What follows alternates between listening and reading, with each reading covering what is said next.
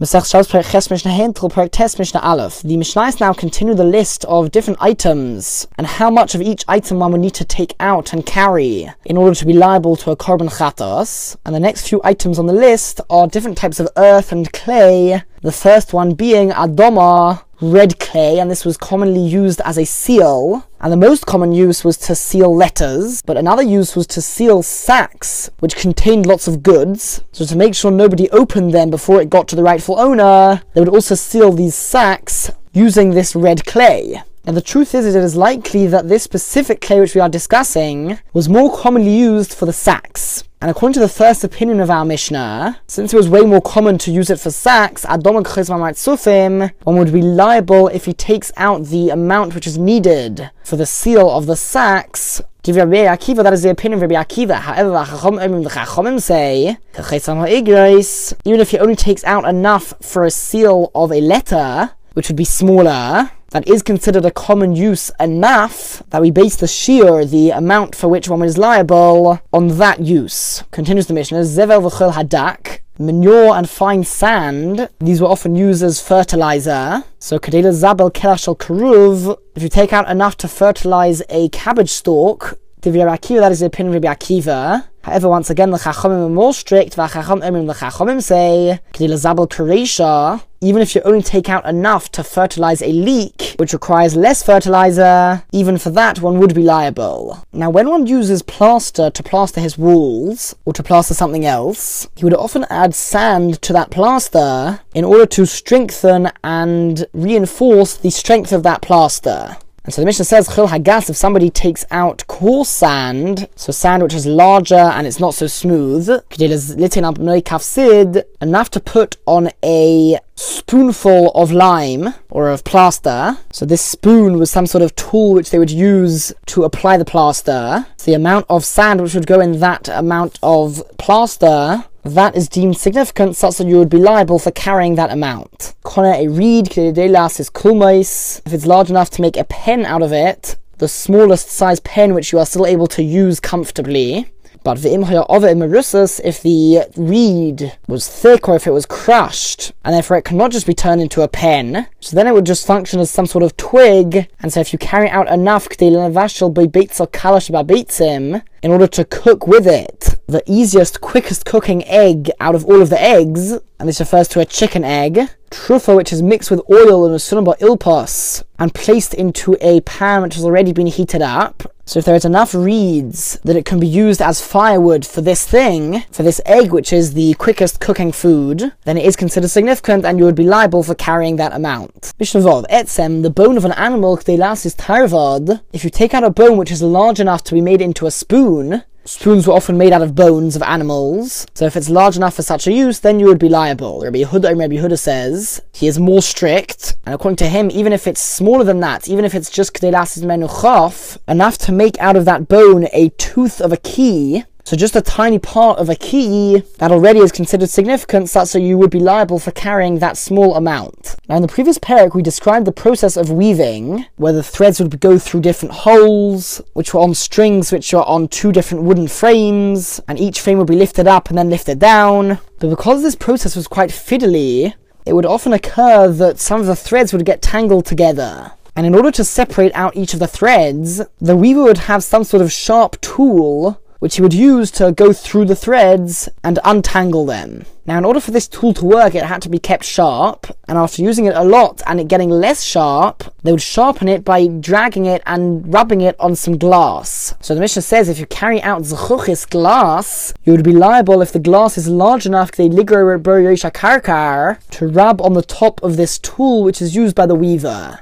Next case, tzrur even, a pebble or a stone if it's large enough to throw at a bird in order to frighten it and chase it away. That's one of the few uses of this stone. However, Eliezer Bar Yaakov Omer, Bar Yaakov says that when it comes to chasing away a bird, a bird is a small animal, it's very frightened of humans anyway. So all you need to do to chase away a bird is to shout at it. If you start making a noise in front of a bird, it will run away already. And so you don't really need a stone in order to frighten away a bird. People would only really use stones to frighten away a larger animal, and therefore they lose it's got to be a slightly larger stone, one which you would use to throw at a animal, such as a sheep or a cow, which can't just fly away, and it's not as scared of human beings. So only if you take out a stone which is that large would you be chayav. Mishnah Zayin, Cheres pieces of earthenware, pieces of hard clay, how much of that would one need to take out into a Rishus Harabim from a Rishus Hayochid, or vice versa, or to carry it for four amos in a Rishus Harabim? What is the shiur for earthenware pieces? So we have a three-way machlekes. According to the first opinion,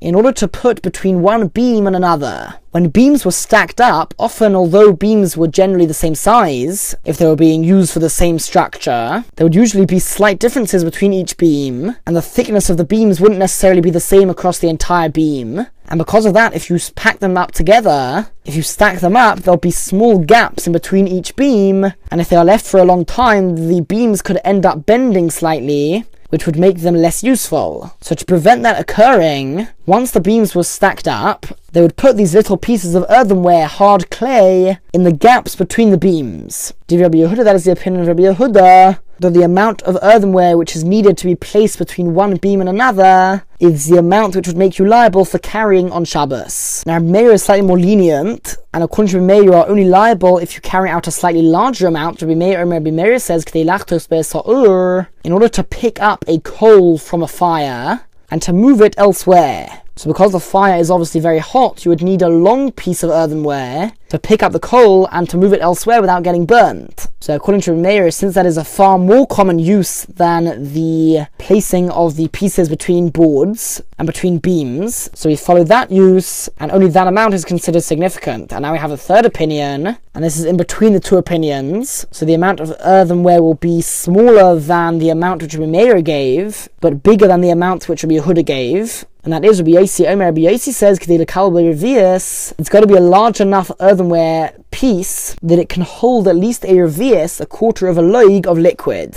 And Rabbi Meir and Rabbi Yossi are going to try and prove their points. Omer Rabbi Meir, Rabbi Meir said, Why do I say that the primary use and the significance of earthenware is based on moving coals? So, even though the following posuk is not a proof for the matter, Nevertheless, Zeicher it is a remembrance and a support for the matter that we're going to see from the following posuk that earthenware used to move coals is considered significant. And the posuk is talking about how earthenware will be useless because it has been smashed up. And the Novi Yeshaya states,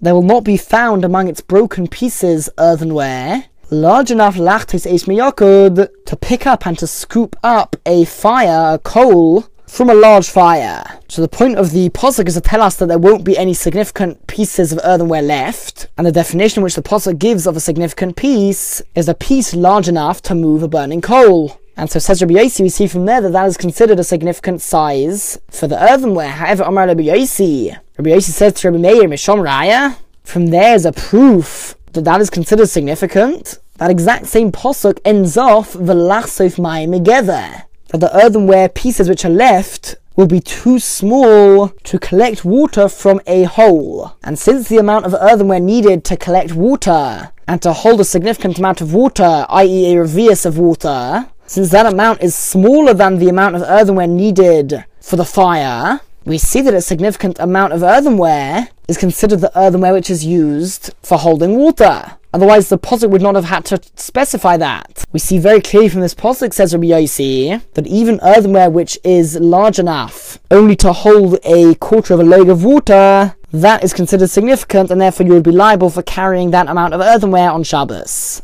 Perek Tes Mishnah Aleph. Because in the last Mishnah of the previous Perek, we brought a posuk as a support for something, but the Mishnah noted that it wasn't a proper proof. It was just a hint or a support for the matter. The first four Mishnayos of Perek Tes discuss things which are not necessarily related to Shabbos. They are also hinted to in a posuk. And most of the pasukim which will be quoted are not commandments or necessarily even from the Torah. They could be from Nach, which means they are certainly not the source for that thing. Rather, it is known as an asmachta, which is a hint in the Torah or in Tanakh for something which was decreed by the Rabbanon, by the Chachomim. Or even if it is with the Eraisa, The point is that it is not necessarily learnt from this pasuk. However, the pasuk does hint to that idea. So the first of these things refers to avodah zarah, idolatry, and midrabanon, anything which is an idol or which was worshipped, if somebody touches that idol, he becomes tome. But not only that, even if he carries that idol without touching it, for example, if he carries it inside some cloth,